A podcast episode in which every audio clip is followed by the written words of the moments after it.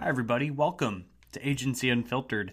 I'm your host, Kevin Dunn, and Agency Unfiltered is a weekly web series and podcast that interviews owners, founders, and executives of agencies and services providers from around the world about operations, growth, and scale.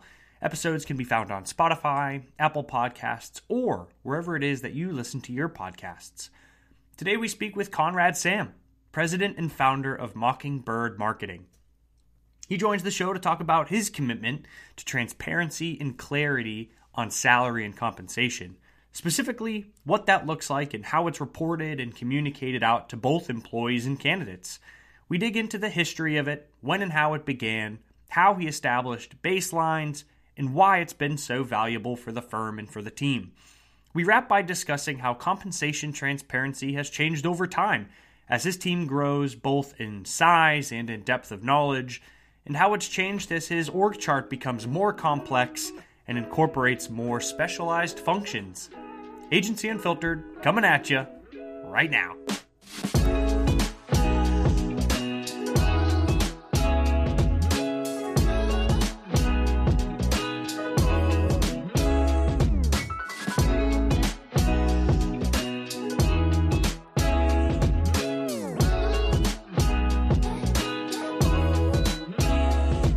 Hey Conrad, welcome to Agency Unfiltered. How you doing? Hey, it is super cool to be here. I have listened to so many of these, and uh, it's nice to be on the other side. I appreciate that. Uh, where are you dialing in from? Where are we? Uh, where are we connecting from today? So I am outside of the, the kind of the outskirts of Seattle, right, as close as I can get to the mountains, but also be able to get into the office, which I don't get into anymore because there's this thing called COVID. So sounds like you can get closer to the mountains then, if you'd like. Oh, I. it sounds like you've been listening into my conversations with my wife. Yeah. well, uh, now we we talked about this the other day, but just to like really stamp it into the podcast here too. I've been to Seattle one time, uh, and that was to get to the Gorge Amphitheater in George, ah. Washington, which is in the center of the state uh, and that was to see the Dave Matthews Band, an experience I think everybody should do at least once. Yeah, um, the the Gorge is one of the most unbelievable outdoor music venues in the country. I, I I'll, I'll put it up against anything. It is it is fantastic. And to be completely stereotypically classic Seattle, if you see Dave Matthews Band anywhere, see Dave Matthews Band at the Gorge. I mean, it's the it's the mecca, right? And like they know what they're doing with the venue too. How you like walk up the hill and then it reveals itself the cliff side. So like they know what they're doing. It's a great place. It's almost like Mother Nature did this just to impress us. just to let Dave Matthews Band have totally. a three day Labor Day yeah. weekend concert series every year. um, Conrad, I mean, I could spend, I could fill a whole whole podcast just talking about you know the Gorge, but uh, and Dave, Dave Matthews Band. But today we're here to talk about something really cool with with you and your firm, and it's uh, like intentional transparency and visibility and, and, clarity into you know salary and compensation across the team. Um, kick us off with like what what does that what does that look like? Well, it it was it's something that happened a little bit by default, uh, by mistake. It wasn't intentional for on my part, but when I when I when I hired the second person that I hired is a guy named Rob Williams. He still works with me. This go, so this goes back to 2014 when he came on board. He came from a larger agency, uh, and he was bitter. And one of the things that he was bitter about it's a good vibe fact, to be bringing into a new gig. You know, totally like, come yeah. on, baby. Um, no, but but it was really we had these long conversations about this, and and he had been at Cobalt for I don't know five or six years, and what had happened during that five or six years is there was an economic change, right? And so the labor market fundamentally shifted. And that meant that he got hired when the labor market, there were too many people looking for jobs. And so he got hired at, you know, pure microeconomics. He got hired at X. And then later on, the labor market tightened. And so he had people who were reporting to him who were making more than he had. And like, everyone knows this. It's not like people don't share salary information the same rate. And he's like, we should never do that. And I was like, okay, Great. Let's never do that. How do we never do that? Right. Um, and the model, the traditional model of, of, hiring most people, especially in the kind of smaller agency world, is to like, okay, I found someone that I really want, and now I'm going to pay them as little as possible to maximize my profit. Because frankly, your salary is going to make up somewhere between 40 and 60, 65% of your costs, right? And so that's a big deal. So if you can, you know, basic MBA says, well, drop that cost as low as possible. But but like when you do that, what happens, there's a couple things that happen when you do that. One is you start off a relationship with a new employee who you all say is your most important asset in a confrontational like relationship, sure. which is super stupid. Imagine like you went into dating like that, right? Yeah. Or or anything like that. So it's a really, really bad first date is to is to start off with we're gonna negotiate as, as hard as we can. Um and so so like that that it, it's just a it's just a bad s- setup. The other thing that happens is because employees share information like they'll learn that you treat them differently. And you basically end up treating people who are better negotiators or who are negotiating at a time when the labor market is x y or z differently right and so okay so now not only are we starting off on a bad foot on the first date but like you're you're treating me differently you're treating me worse than the other guy right yeah it's inequitable right it, it's inherently inequitable, inherently inequitable. And uh, at the risk of going bleeding heart, like I want to treat my employees fairly. I think that's good business. It's also just the way I want to be. And so, like, the really simple, obvious solution was like, everyone who has the same job, you get paid the same amount. yep. That, like, yep. Start and stop there, right? Yep. Yeah. Yeah. Okay. End podcast, cut to credits. We're done. Um, I feel like that's easier said than done. I mean, I should have asked this beforehand, but just real quick, real quick to kind of like baseline set.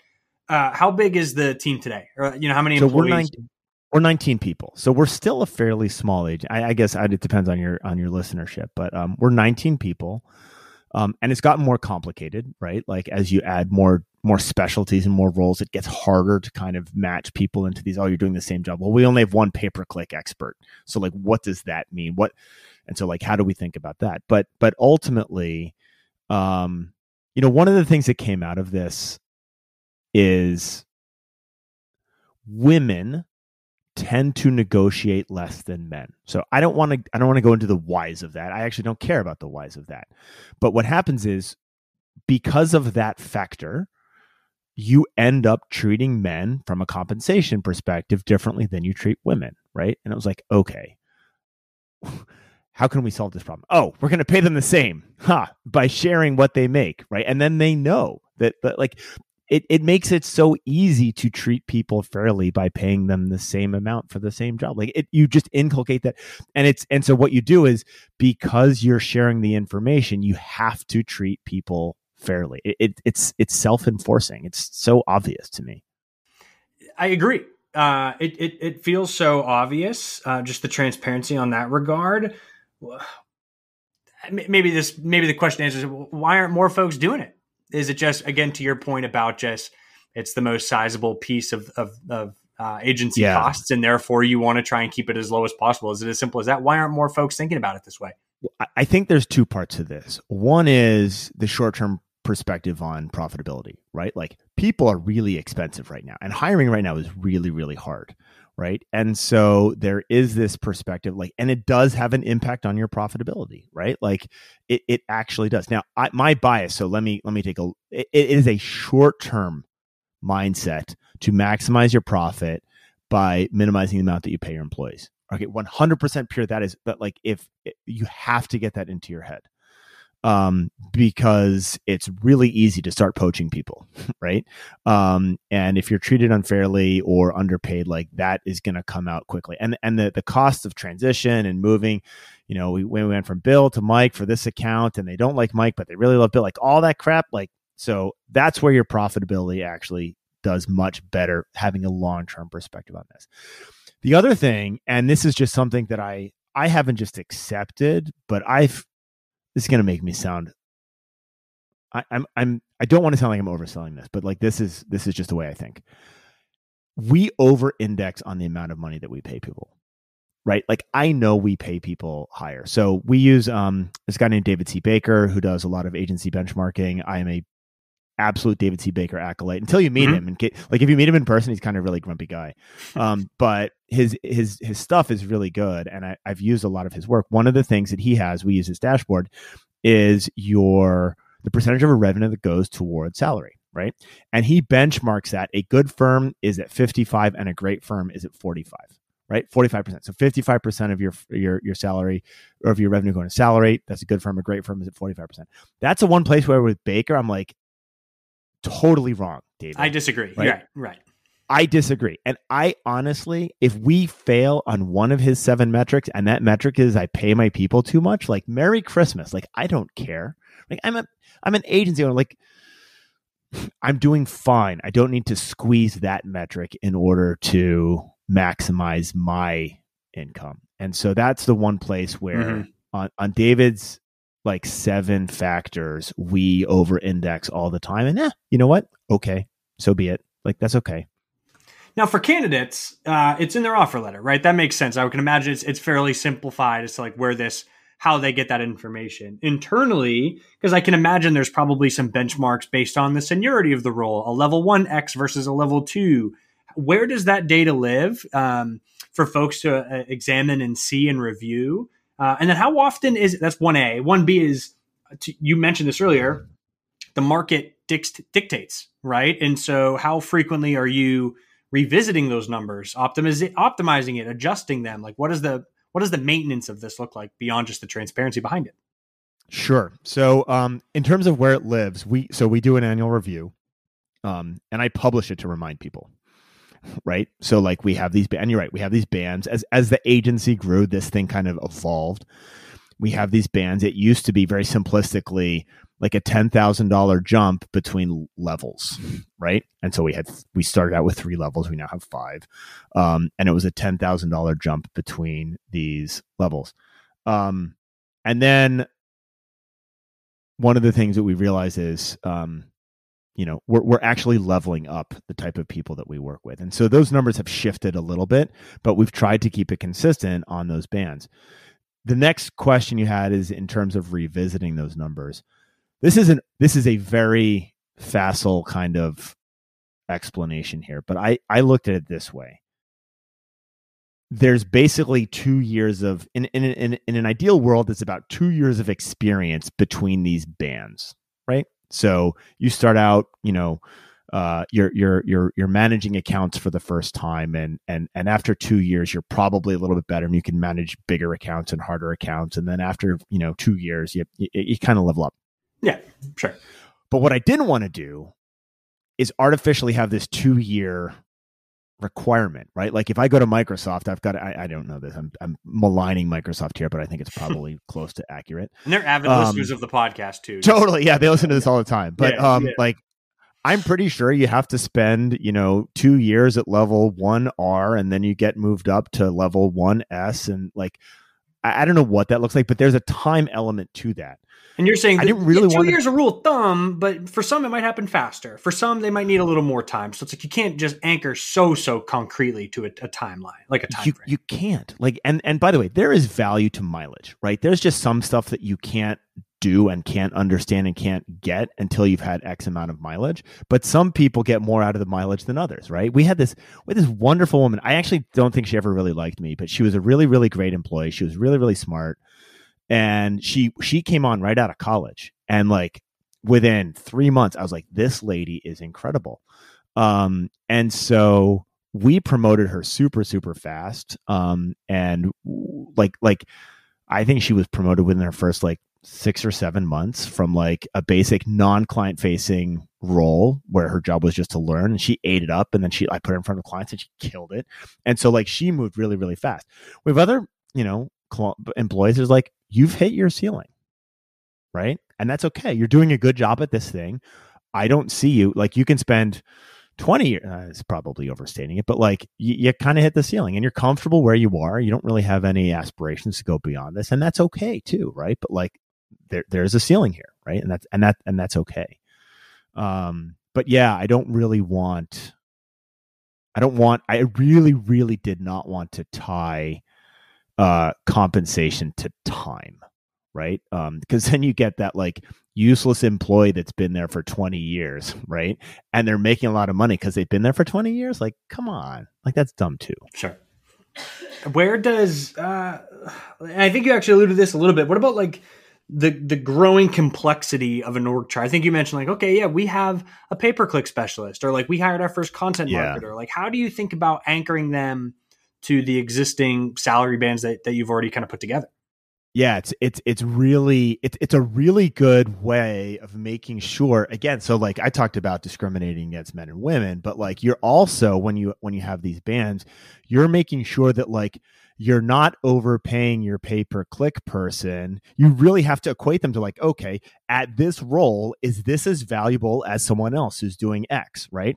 And so the way we've done it is this goes a little bit beyond this. So we have a profit share program, and you make a percentage of the profit share based on the band that you're in, right? And so when Got we it. bring on a pay per click, and, and at 19 people, right? We do we do SEO, we do web dev, we do design, we do pay per click. So I have a lot of people who have like you are the pay per click person, right? Um, and so but but you fit them into those bands to make sure that it makes sense, right? Like it it forces you to have that conversation in your head does this person deserve to be at this level which is the same level as x y or z um, and it's really it's a really good i'll use a, a, a, very real example we we brought on an office manager about a year ago right what should she make from a she she couldn't she couldn't code anything right? She, she and she can't manage clients except unless they don't pay us. That's a whole different conversation. But like you can then say, okay, how valuable is we call her the HR goddess, right? Um, how valuable is she compared to everyone else? And you and you and, and and it helps you make sure that you are recognizing and seeing and and and appropriately allocating a cross function as well as within a ladder within a function. Have you ever gotten a role placement on that kind of matrix? Have you ever, is there a time where you got that wrong at the first go? Oh, so this is this is beautiful. Um, we have gotten it wrong on the low end, which is weird. Like we have been able to attract people who limited experience and th- so this is my other uh, I, don't, I don't even go down the like why you don't need a college degree to do this work tangent but we have certainly there's a growing population that agrees with you. I feel. So. Well, I, I am. Yeah, that's, so the, that's the sequel episode.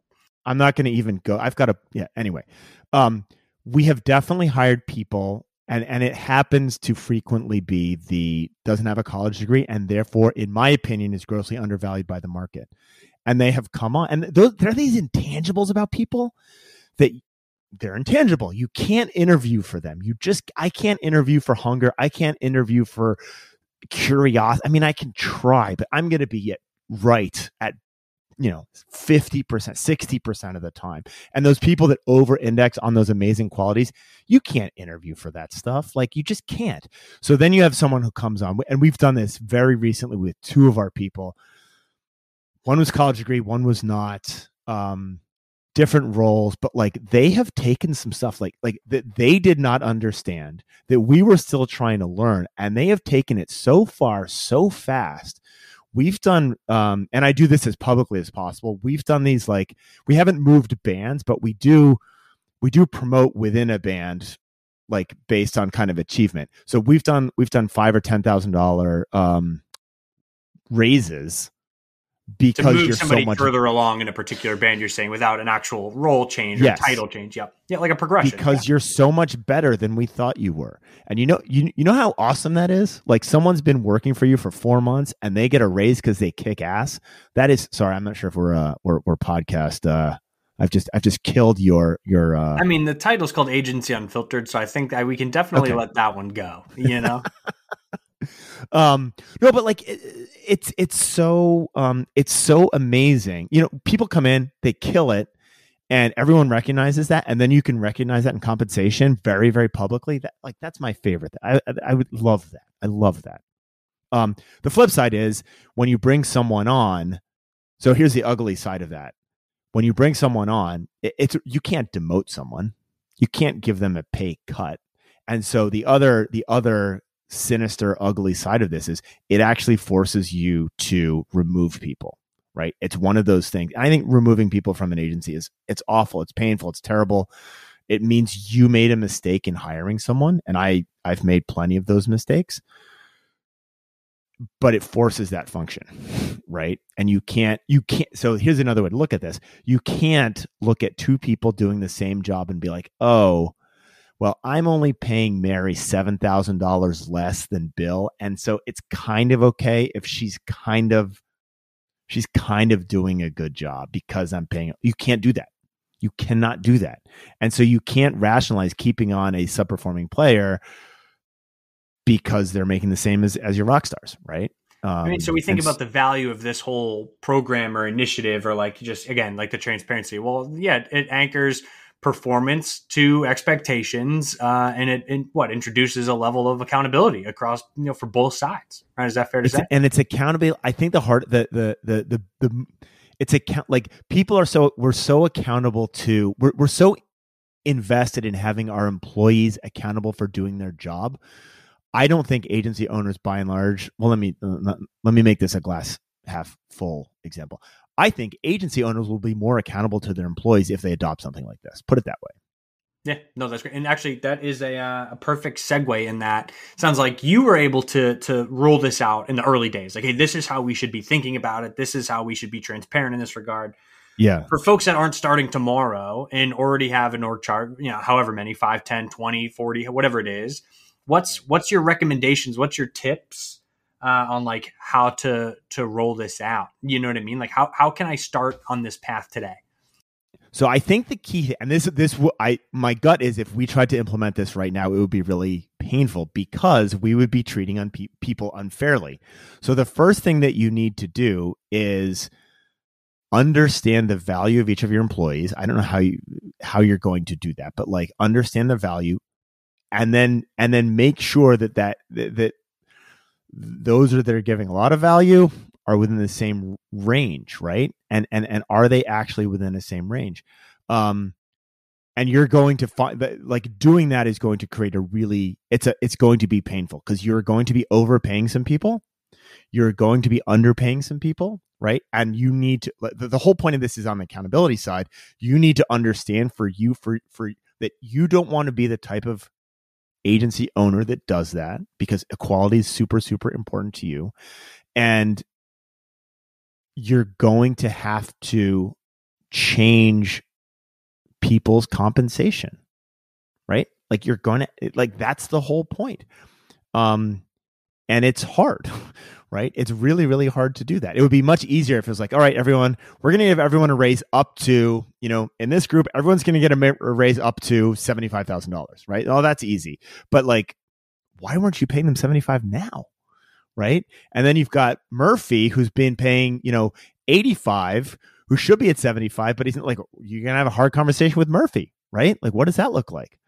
Um, so I would inventory your people understand the value that they bring to the firm, try and put them into groups, and then see how disparate their compensation is. Yeah, that's actually a really good point. Is that the flipping the switch on transparency is the easy part. It's making it into a place where you're actually equitably, fairly compensating performance uh, and expectations appropriately, right? Having everyone at the where they should be. That's the tricky part right? Turning putting the putting the light on it is the easy part, right? The light on it's easy, but but here's the funny thing: the employees know. Everyone knows who the rock stars are.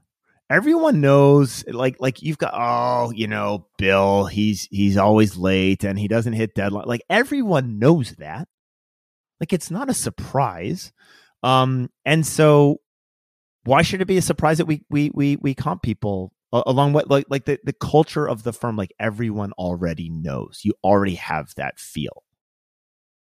Yeah that's a great point. Um, going back quickly to uh, the way in which you reassess uh, was there and i would imagine it sounds like you know the years right in, in doing this um, what was the most substantial change like the biggest jump? Like was there one that stands out the others like man we need a significant recalibration to the way in which we're doing this yeah, I I think the the especially as like a 19 person agency, I think the recalibrations that become really difficult are in hiring like so our ladder is really built on the account management function, right? So you manage this type of account, you make X. You manage that type of account, you manage. So like as you get more senior, like that, that just makes sense. It's easy to do.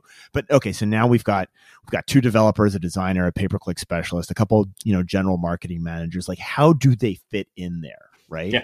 Um, how does that actually work? So I think um, the recalibration has been understanding value and salary requirements for people who are outside for us the traditional account management function because the account management functions it's, it's a ladder right you, like and and you do grow with mileage um a lot and That's i'm sure that's the case of customer base, the assets under management, the complexity and the, The nature of the businesses like- you take on. Yeah, sure. and and as you as you get more frankly sophisticated from a business perspective you can handle more sophisticated businesses right? Like that's just the way it works. Um and mileage has a lot to do with that. Experience has a lot to do with that.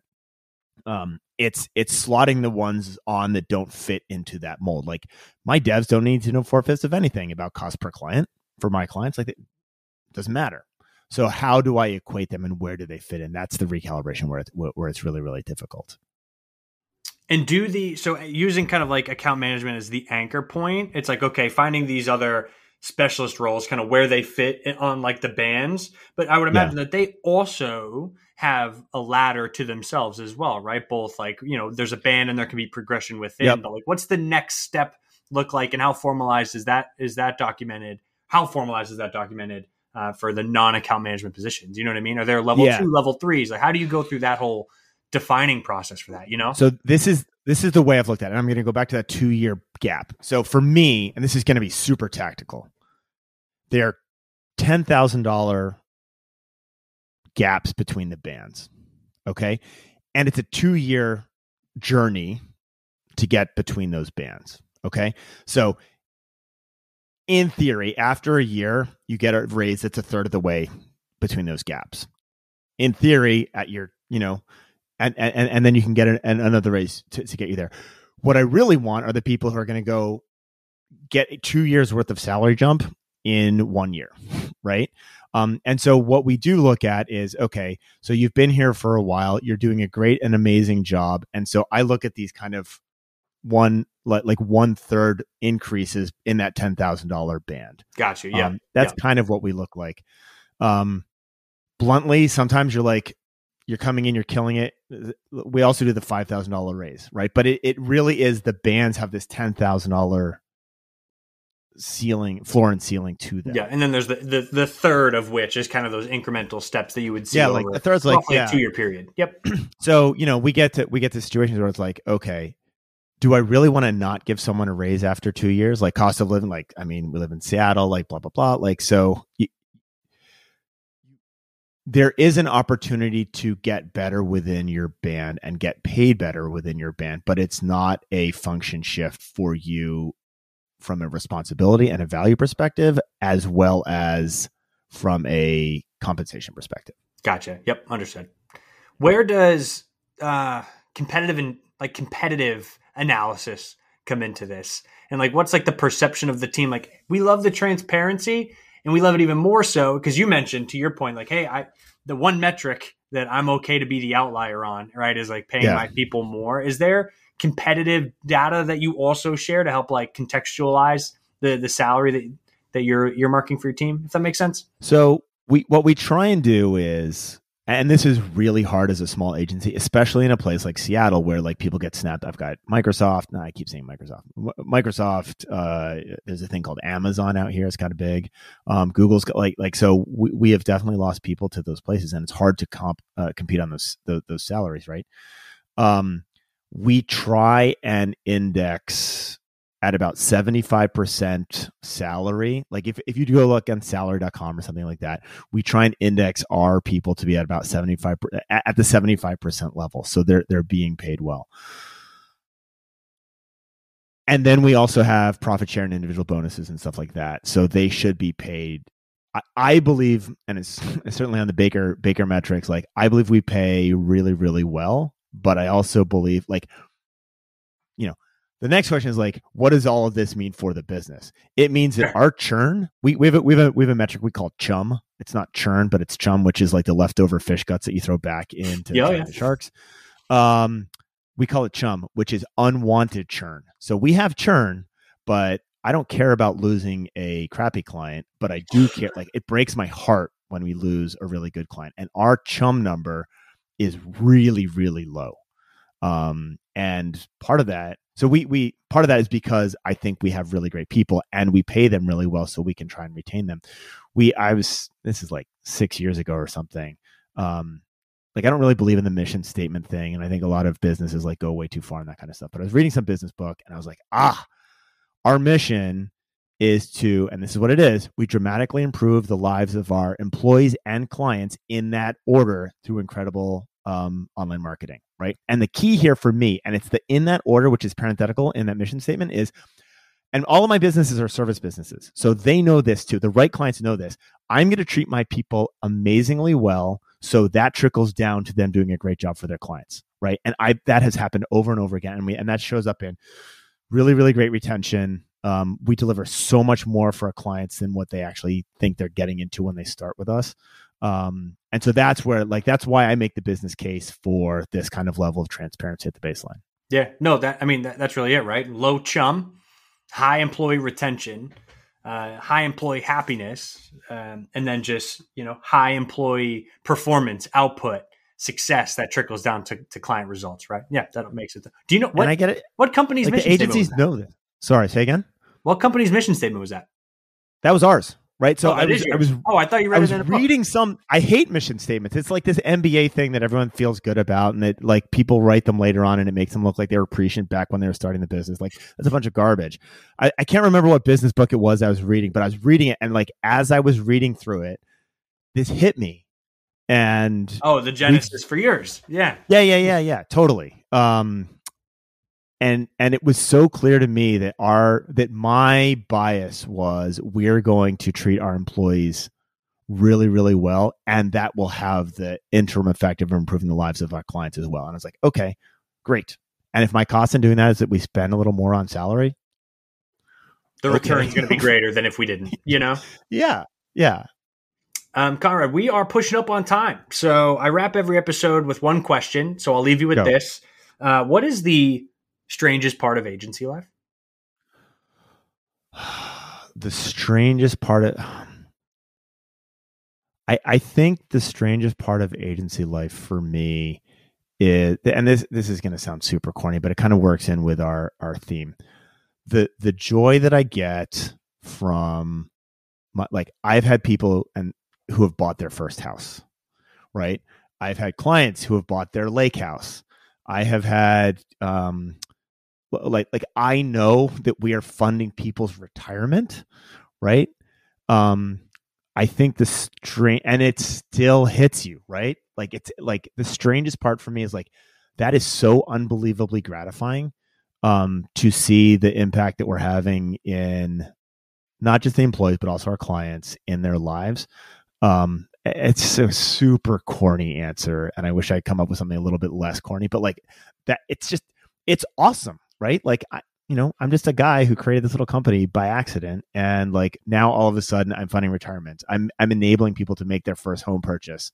Um, like th- that is sorry. This is I'm getting super corny. That is the American dream at a level that is that that it's just beautiful. It's it's a, it's a beautiful thing. Listen, uh, I agree. There's nothing wrong with ending a podcast episode with like a heartwarming note. You know, there's nothing wrong with ending there. So that's a great answer. Yes, that must feel great.